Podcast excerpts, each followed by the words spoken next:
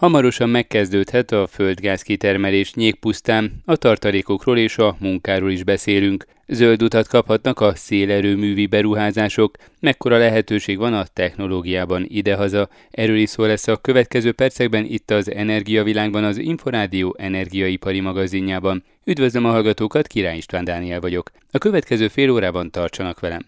Energiavilág. Az energiavilága a világ energiája. Akár már idén megkezdődhet a kitermelés nyégpusztán, miután a kormány kiemelt beruházással nyilvánította a nem hagyományos mező további kutatás fejlesztését. Magyarország évi nagyjából 10 milliárd köbméter gáz felhasználásának körülbelül tizedét, másfél milliárd köbméternyit fedez a hazai kitermelés. A kormány döntése értelmében ezt emelnék évi 2 milliárd köbméterre. A tervekről a Békés megyei mezőről és a kitermelés feltételeiről Kaderják Pétert a Budapesti Műszaki és Gazdaságtudományi Egyetem Zéró Karbon központjának vezetőjét hallják. Magyarországon a szénhidrogén és ezek között a földgáz kitermelés az tova száz éves múltra tekint vissza, és az alföld, alföldi régiók, a Győ környéke, Szeged környéke, de hát végig a magyar-román határmenti területek gazdagok szénhidrogén és földgáz készletekben. Ugye régóta folyik ezeken a területeken kitermelés is. Hát az a terület, ami most a hírek középpontjába került. Arról talán annyit tudni, hogy ha jól tudom, akkor nem hagyományos mélységben, hagyományos földgázról van szó, hanem egy kicsit nehezebb körülmények között kell majd ott boldogulni a földgázzal. Ugye Magyarországon kb. 2500 mélységig működnek a konvencionális földgázkitermelési technológiák. Itt ez a, nagyon szurkolok ennek a projektnek, de tudomásom szerint azért ez valahol 4000 méter környékén próbál majd földgáz termelni és kihozni, úgyhogy reméljük, hogy sikerül azokat a technológiai feladatokat megoldani, ami ezt lehetővé teszi. Mielőtt arról beszélgetnénk, hogy a 2500 és a 4000 méter között mi a legjelentősebb különbség, azon túl természetesen, hogy az egyik másfél kilométerrel mélyebben van. Még arról, hogy mekkora lehet a hazai földgázkészlet? Van erről pontos szám, vagy mit mutatnak a becslések?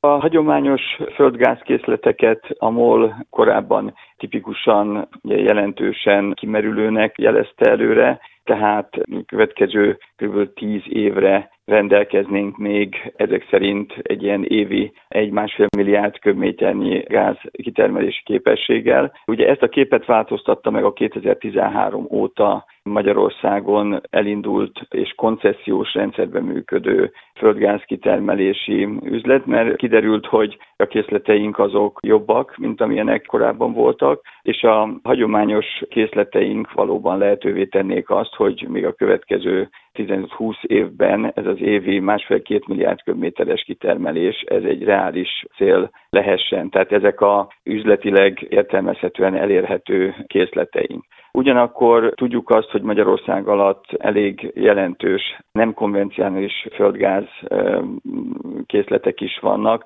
hát itt több százmilliárd köbméterre kell gondolni. A probléma csak az, és talán a hallgatók is néhányan emlékeznek arra, hogy néhány évvel ezelőtt a makói ároknál is voltak olyan fúrási kísérletek, ahol a világ legtőkeerősebb olajcége, az Exxon Mobil segítségével próbálták a hazai szakemberek kihozni, elérni ezeket a készleteket, de az ugye nem volt sikeres próbálkozás. Tehát röviden válaszolva a konvencionálisan kitermelhető készleteink, azok még 20 évre évi 2 milliárd köbmétert is lehetővé tesznek. A mélyebb, nehezebben elérhető, kérdéses sikerrel kitermelhető készleteink jóval nagyobbak, csak ott még a technológiai megoldásokat kell megtalálni. És az a következő nagyjából 15-20 év, ez elsősorban vagy kizárólag az alföldi mezők kitermelését jelenteni? Gondolom nem csak nyégpuszta az egyetlen lehetőség.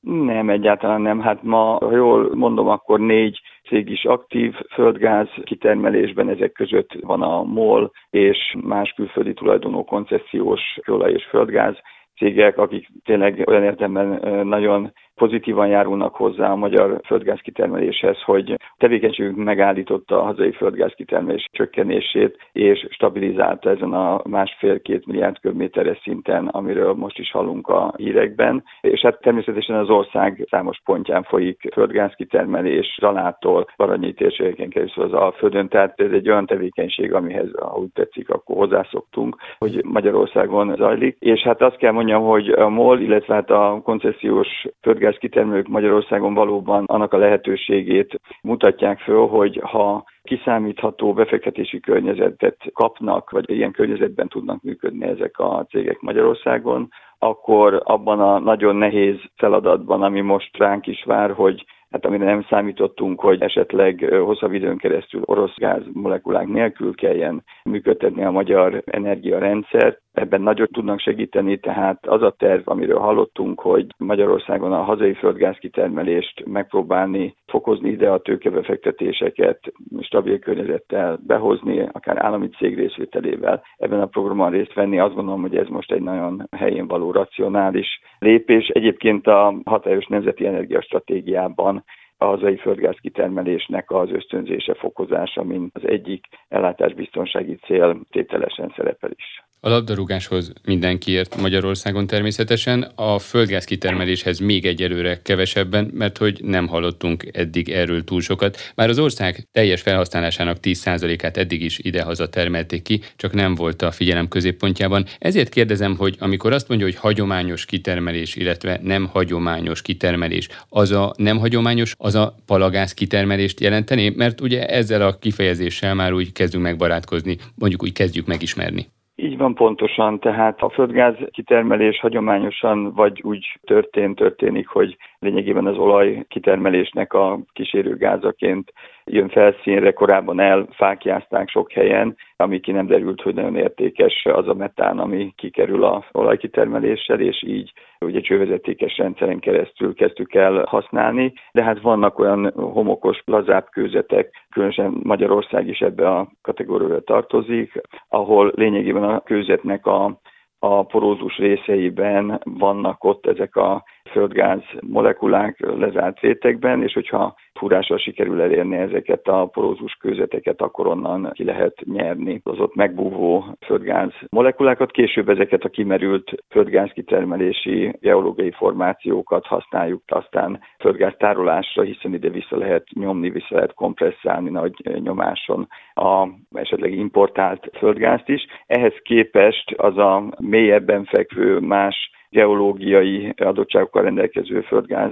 vagyon az valóban ez a palagáz, vagy nem konvencionális gáz készletünk, amelyek Magyarországon ezekben a mélységekben, amiről hallunk, 4-6 ezer méter is volt Makónál a fúrás, olyan nyomás és hő mérsékleti körülmények vannak már, amelyeket a jelenlegi fémek, anyagok, technológiák nem bírtak ki, ahol szerencsésebbek az adottságok, ugye Egyesült Államokban van ennek egy nagy tere, ott ilyen úgynevezett repesztéses technológiákkal azokat a kőzet rétegeket, ahol ez a gáz található, megrepesztik, úgynevezett ilyen horizontális fúrásokat csinálnak, megrepesztik, és akkor ettől a korábbinál eltérő technológiával hozzák ki az elérhető földgázt. Úgyhogy itthon is van, vagy volt már példa rá, hogy ilyen repesztéses földgáz kinyerést végeztek, de nem ez a tipikus, és hát ahogy mondtam is, a nagyobb mennyiségű potenciális hazai földgázkészletünk tudomásom szerint ezekben a nehezebben kitermelhető, nagyobb kívást jelentő geológiai formációkban van. És visszatérve Nyíkpusztára, itt mennyire nehéz, vagy mennyire technológia igényes a kitermelés? Legalábbis most mit tudunk augusztus közepén?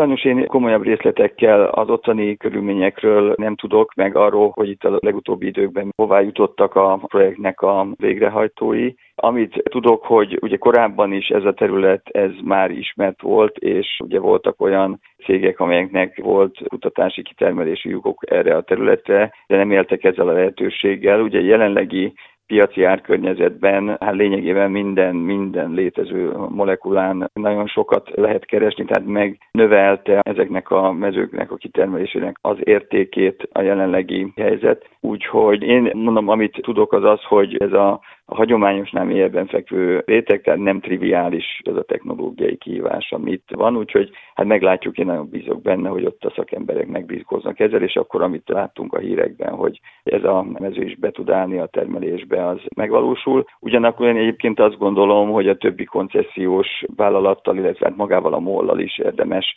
arról tárgyalásokat folytatni, hogy milyen feltételek mellett tudnák ők is a hazai gázkitermelést fokozni. Én azt gondolom, hogy lenne arra is rövid távon lehetőség. Milyen világpiaci nyersanyagár mellett éri meg Magyarországon növelni a gázkitermelést? Ugye az amerikai palagáznál is lehetett azt hallani, hogy amikor a Covid járvány alatt 4-5-6 euróra zuhant a földgázára, szemben a mostani 150-180, akár 200 eurós árral, akkor nem érte meg a palagáz, és amikor már 80-100 euró köré emelkedett a nyersanyagára, akkor már sokkal jobban megérte a palagáz kitermelőknek is. Szóval a magyarországi kitermelés milyen nyersanyagár mellett éri meg, és mi az a nyersanyagár, ami alatt már tulajdonképpen veszteséget termel ez az üzletág? Hát azt gondolom, hogy azok a számok, amiket említett, azok irányadóak, tehát azt kell látni, hogy 2021 elejé közepéig, tehát a Covid utáni gazdasági újraindulásnak az első időszakát megelőző években az európai nagykereskedelmi földgázárak olyan 15-20 euró per megawattóra körül mozogtak. Ez az árszint, ez egyébként történelmi szinten is nagyon alacsonynak számított, ez most szinte hihetetlennek tűnik, de ez az igazság, hogy ugye azokban az években a helyzet olyan volt, és az európai gázpiaci verseny is olyan volt, hogy ilyen árszintek mellett tudtuk élvezni akkor az olcsó energiának az időszakát. De ezekben az években valóban a szinte túl alacsony árak miatt sok gázipari befektetés elmaradt, olajipari befektetés is elmaradt, és ezek a bizonyos gyorsan leállítható és újraindítható konvencionális mezők az USA-ban nagy mennyiségben leálltak. Hát a mostani árszint pedig, ahogy ön is mondta, tulajdonképpen hát egy tízszer magasabb, mint ez az előbb említett 20 euró per megawattoros árszint, tehát 160-180-200 eurókról beszélünk. Ilyen árszint mellett lényegében, ami technológiailag megoldható földgáz kitermelés, az szinte mind megéri. Én azt gondolom, hogy hát olyan 60-80 euró árszint mellett is, ami hazai erőforrás elérhető, ott azzal mindenképpen már érdemes foglalkozni. Mi lehet idehaza a kitermelés maximuma? A két milliárd köbméter, vagy annál éves szinten lehet jelentősen többet, akár két és fél három milliárd köbmétert kitermelni? Hogy látja?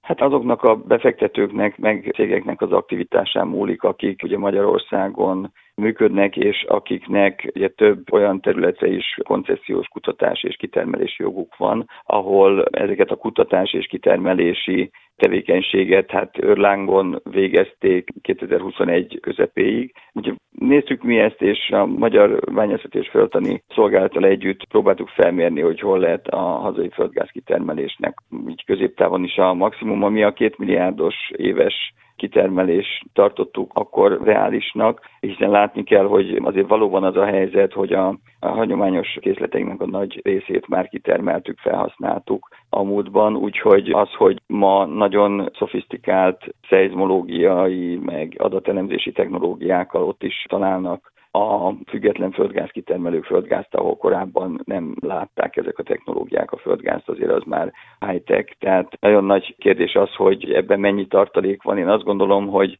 ezekkel a cégekkel mindenképpen le kell ülni, és ők meg fogják tudni mondani, hogy milyen feltételek mellett lehet fokozni ezt a tevékenységet. Én ezt a két milliárd köbmétert, ami elhangzott, azt egy.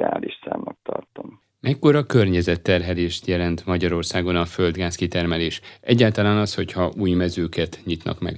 Hogy is mondjam, csak teljesen szabályozott környezetben kezelhető környezeti hatása van a magyarországi szénhidrogén kitermelésnek. Én azt gondolom, hogy nagyon régóta nem hallottunk olyan problémáról, amit ezek a cégek okoztak volna. Hát ez egy bányászati és vegyipari tevékenység egyben, tehát nem a legkörnyezetbarátabb technológia, de azt gondolom, hogy teljesen fenntartható módon működnek a mai Magyarországon működő vállalkozások, minden előírást betartanak, és azt gondolom, hogy mivel minden egyes olyan köbméter, amit itthon termelünk ki, az importot tud kiváltani, a mai helyzetben ellátás biztonsági szempontból nagyon nagy segítséget nyújtanak, úgyhogy én azt gondolom, hogy nincs lényeges környezetvédelmi probléma, amivel itt most extra módon foglalkozni kéne. És az ország egy másik energiatermelési potenciája talán a szél, mert hogy Palkovics László miniszter a török hírügynökségnek arról beszélt, hogy zöld utat kaphatnak a szélenergia szektorba irányuló befektetések. Magyarországon mekkora potenciál van, vagy lehet a szénenergia által megtermelt villamos energia területén?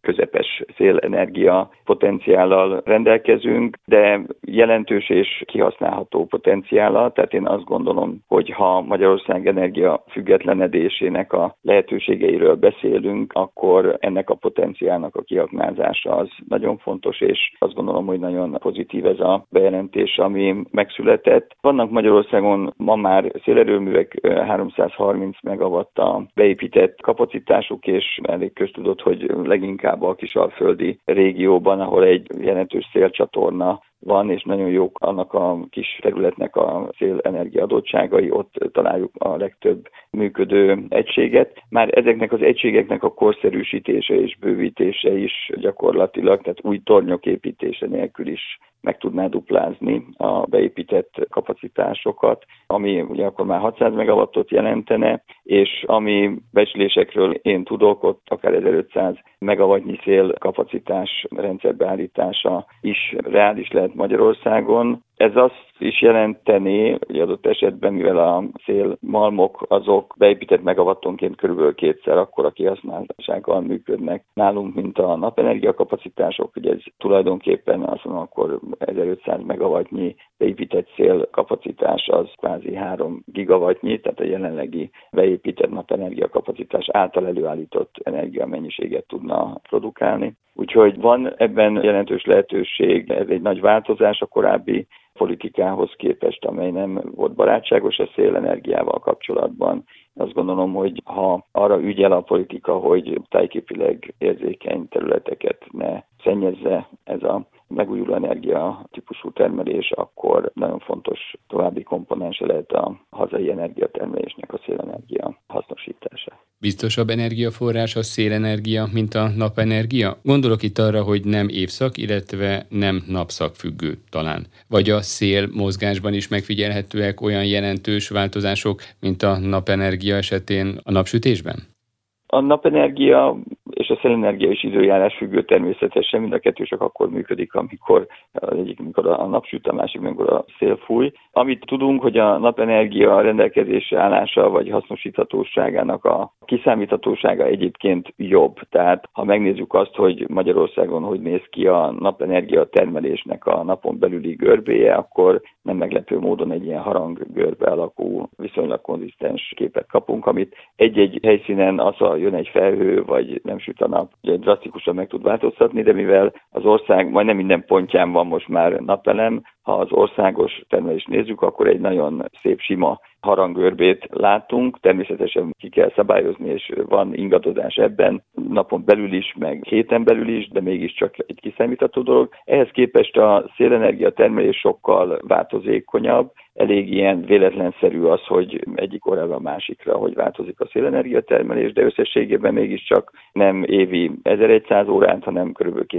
2300 órát termelnek ezek a beépített megawattok, és ugye a jó igazából az, hogy a nap és a szél együtt az sokkal kiegyenlítettebb megújuló energiatermelést ad.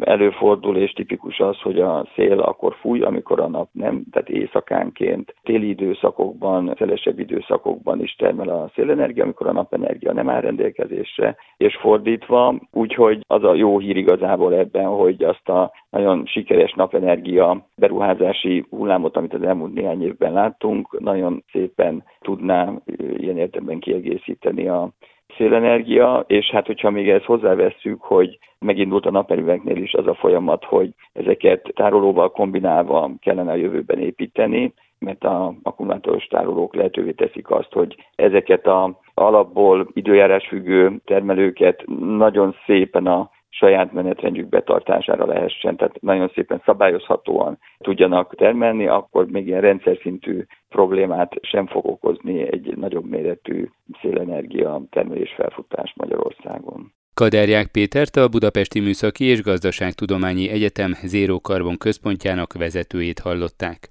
Energiavilág. Az Inforádió energiaipari magazinja az olaj, a gáz és a villamos energiaipar aktualitásaival. A Magyarországi Nap és szélerőművi kapacitások fejlesztéséről beszélt a török hírügynökségnek a technológiai és ipari miniszter.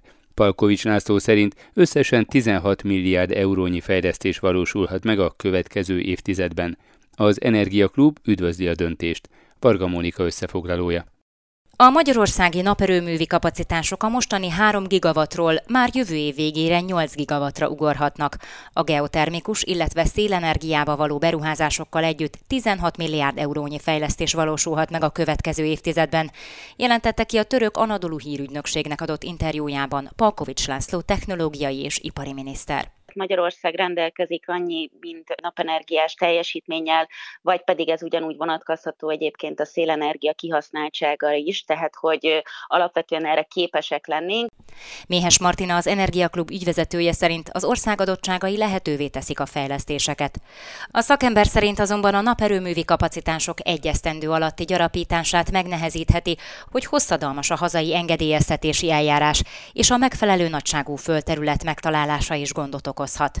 Bár erre lenne alternatíva, mondja Méhes Martina. Számos más országban ugye már bevett szokás, hogy nem csak hatalmas földterületeket borítunk be napelemekkel, hanem ugye számos például ugye a lakosságon, a, ugye az épületeknek a tetején lehet alkalmazni a napelemeket, akár autópályák mentén zajvédősávokat lehet beborítani, tehát számos olyan innovatív, vagy inkább úgy mondom, hogy kreatív megoldás létezik, amivel nem szükséges nagy földterületeket erre alkalmazni. A szélerőművek esetében 8 éves mulasztását korrigálhatja a kormány, hangsúlyozza Méhes Martina. A jelenleg érvényben lévő szabályozás ugyanis gyakorlatilag ellehetetleníti a szélturbinák telepítését az országban. A vonatkozó törvény szerint ugyanis lakott területtől csak 12 kilométerre lehet ilyet építeni, emeli ki az Energiaklub szakmai vezetője. Van is egyébként egy ilyen térképünk, ahol tökéletesen látszódik, hogy Magyarországon így ezzel a 12 kilométerrel nincs egy olyan négyzetcentiméter, ahova szélturbinákat lehetne telepíteni.